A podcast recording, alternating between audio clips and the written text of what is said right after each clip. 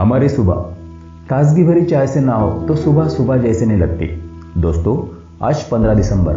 आज का दिन पूरे विश्व में टी डे, यानी कि चाय दिवस के रूप में मनाया जाता है।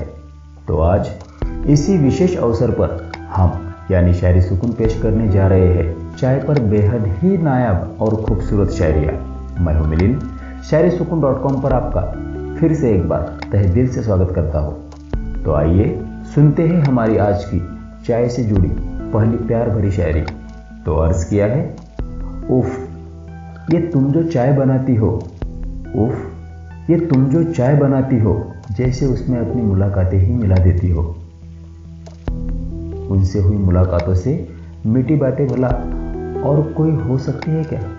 और जब वह चाय में मिल जाएगा तो उस चाय से मीठी कोई और चीज़ हो सकती है क्या? तो चलिए अब सुनते हैं आज की हमारी दूसरी शायरी। तुम्हारे हाथों की चाय के सिवा मेरा कोई सवेरा ना हो। तुम्हारी हाथों की चाय के सिवा मेरा कोई सवेरा ना हो। एक तुम्हारी आँखों के सिवा मेरा कहीं और बसेरा ना हो।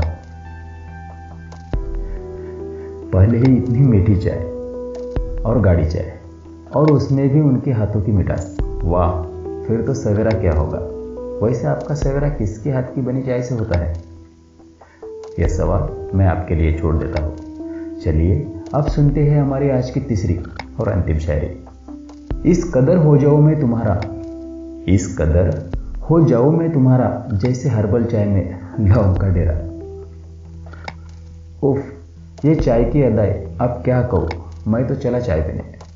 आप भी लगा लो एक चुस्की हमारी शायरी के साथ। अब मुझे, यानी मिलिन को दीजिए इजाज़त। कल फिर से मुलाकात होगी। ऐसे ही नायब और बेहतरीन शायरियों के साथ। अपने ही शायरी सुकून मंच पर। तब तक अपना बहुत सारा ख्याल रखना।